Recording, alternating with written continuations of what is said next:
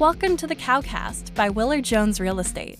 In this weekly podcast, we explore the most hard hitting commercial real estate stories, focusing on those that affect us, all of us real estate professionals, executives, investors, friends, and fans.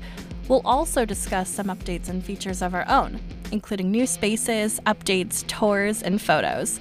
Plus, we'll always sprinkle in something fun to start your weekend off right. All stories and sources are linked in the show notes. So settle in, grab some Green River, and enjoy this week's Cowcast.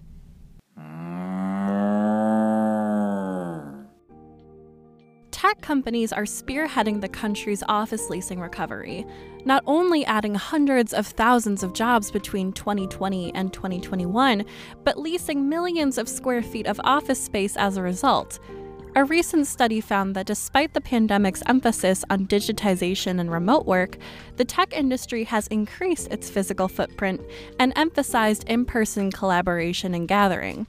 Fulton Market is a prime example, and in fact is purported to develop a multi million dollar collection of loft office buildings in the near future.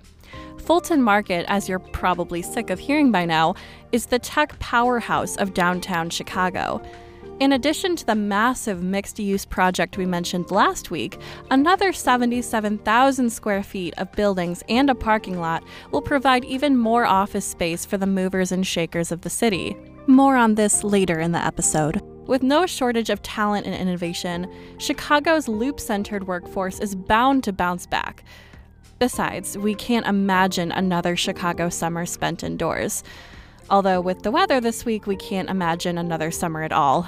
Stay warm out there, folks.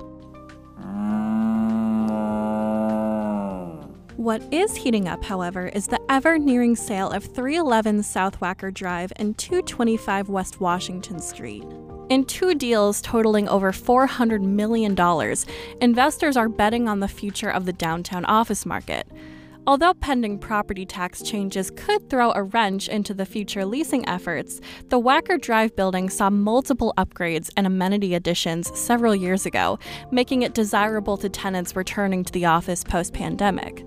Office building valuations have fallen significantly as a result of COVID 19, but the building sales have recently increased, showing at the very least that the people with the deepest pockets have faith in Chicago's ability to overcome adversity.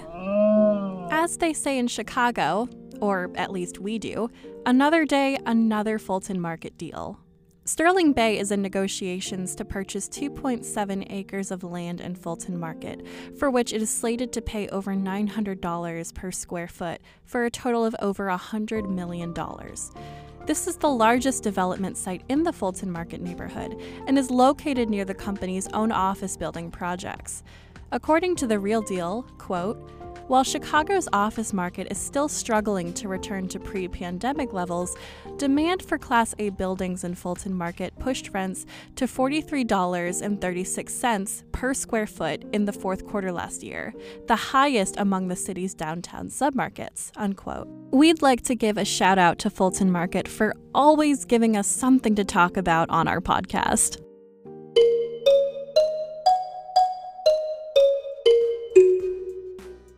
This is the point in the Cowcast where we share some lighthearted entertainment, partly for our own sanity, but also for your pure enjoyment. To start us off, we have a segment we like to call On This Week in History. On January 25th, 1934, Chicago gangster and Midwestern outlaw John Dillinger was captured in Tucson, Arizona after months of evading police. The capture was something out of a movie. A shootout with police and an attempt to run resulted in him eventually dropping his baby machine gun and crying, My God, how did you know I was in town?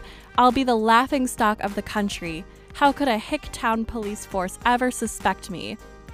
Dillinger and his companions were extradited to Indiana and sent to prison, but escaped shortly thereafter. It wasn't until July of 1934, after robberies, murders, and plastic surgery to evade capture, that Dillinger was finally found and killed. Legend has it that the alley where he was killed in Chicago remains haunted by the spirit of the woman in red who allegedly sold him out to the FBI. Finally, let's round off the week with some non ghost related positivity. A West Side organization called New Moms is giving 25 single mothers a plethora of resources to support their academic growth and enrichment.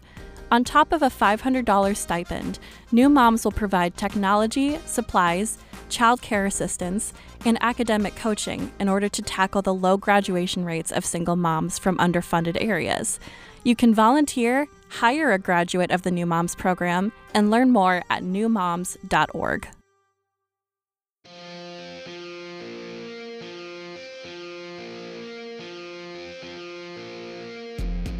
Thank you so much for tuning into this week's Cowcast. Be sure to subscribe to our newsletter for daily Willard Jones content.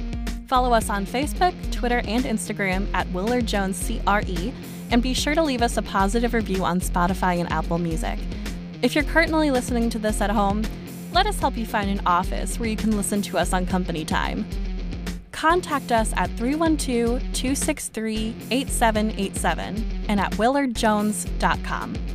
Have a great weekend and stay safe.